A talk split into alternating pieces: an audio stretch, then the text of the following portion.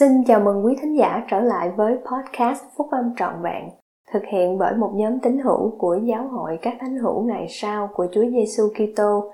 Chúng tôi xin được chia sẻ cùng quý vị các nguyên tắc phúc âm giúp chúng ta có một cuộc sống hạnh phúc từ những bài viết đăng trong các tạp chí của giáo hội phát hành định kỳ vào mỗi tháng.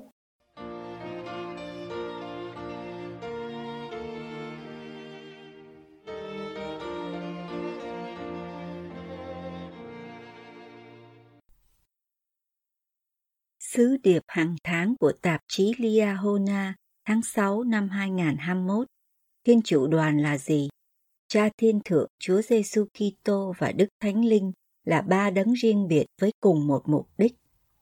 Người chủ biên một tờ báo có lần đã hỏi tiên tri Joseph Smith về điều mà các tín hữu của giáo hội, các thánh hữu ngày sau của Chúa Giêsu Kitô tin tưởng. Để trả lời, vị tiên tri đã viết ra 13 câu tuyên bố về đức tin mà chúng ta gọi là những tín điều. Câu đầu tiên nói rằng, chúng tôi tin nơi Thượng Đế, Đức Chúa Cha vĩnh cửu và nơi con của Ngài, Chúa Giêsu Kitô và nơi Đức Thánh Linh. Ba đấng này hợp thành điều mà chúng ta gọi là Thiên Chủ Đoàn. Thượng Đế có một thể xác được phục sinh bằng xương bằng thịt. Ngài là cha linh hồn của chúng ta. Ngài yêu thương mỗi con cái của Ngài một cách trọn vẹn. Thượng Đế là hoàn hảo, có mọi quyền năng và biết tất cả mọi điều. Ngài công bình, giàu thương xót và nhân từ. Linh hồn của chúng ta đã sống cùng Thượng Đế trước khi chúng ta được sinh ra. Ngài gửi chúng ta đến thế gian để học hỏi và phát triển. Ước muốn lớn nhất của Thượng Đế là mỗi con cái của Ngài trở về sống cùng Ngài lần nữa sau khi chúng ta chết đi. Thượng Đế dạy chúng ta rằng chúng ta phải noi theo Chúa Giêsu Kitô để trở về nơi hiện diện của Thượng Đế. Chúa Giêsu Kitô cũng có một thể xác được phục sinh bằng xương bằng thịt. Ngài là con trai đầu lòng của Thượng Đế. Trước khi chúng ta sinh ra, Thượng Đế đã chọn Ngài làm đấng cứu rỗi của chúng ta.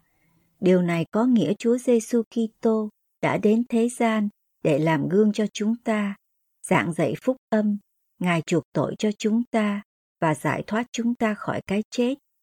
Nhờ có Chúa Giêsu Kitô, chúng ta có thể được tha thứ các tội lỗi của mình khi hối cải.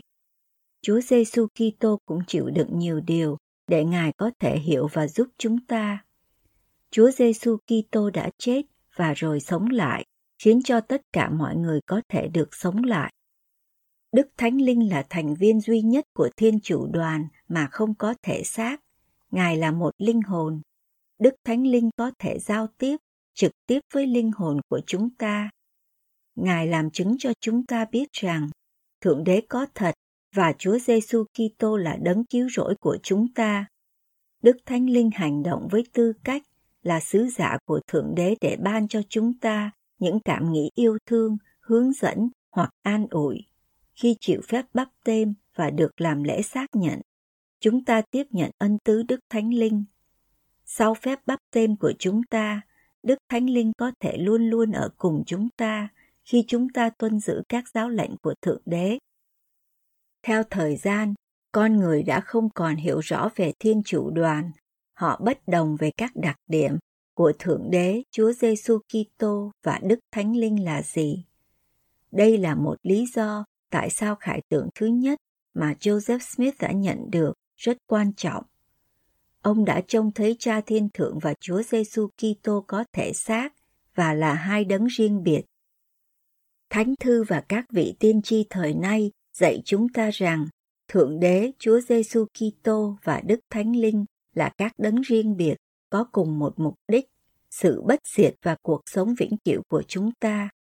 Giống như các thành viên trong cùng một đội, các ngài cùng nhau làm việc để giúp đỡ chúng ta mỗi ngày chúng ta có thể cảm thấy gần các ngài hơn khi chúng ta hối cải tội lỗi của mình và chọn điều đúng. Cha Thiên Thượng và Chúa Giêsu Kitô hiệp một trong mục đích. Xin xem Răng chương 10 câu 30. Cha Thiên Thượng phán về con trai Ngài. Xin xem Matthew chương 3 câu 16 và câu 17. Chúa Giêsu Kitô phán về cha Ngài. Xin xem Răng chương 11 câu 41.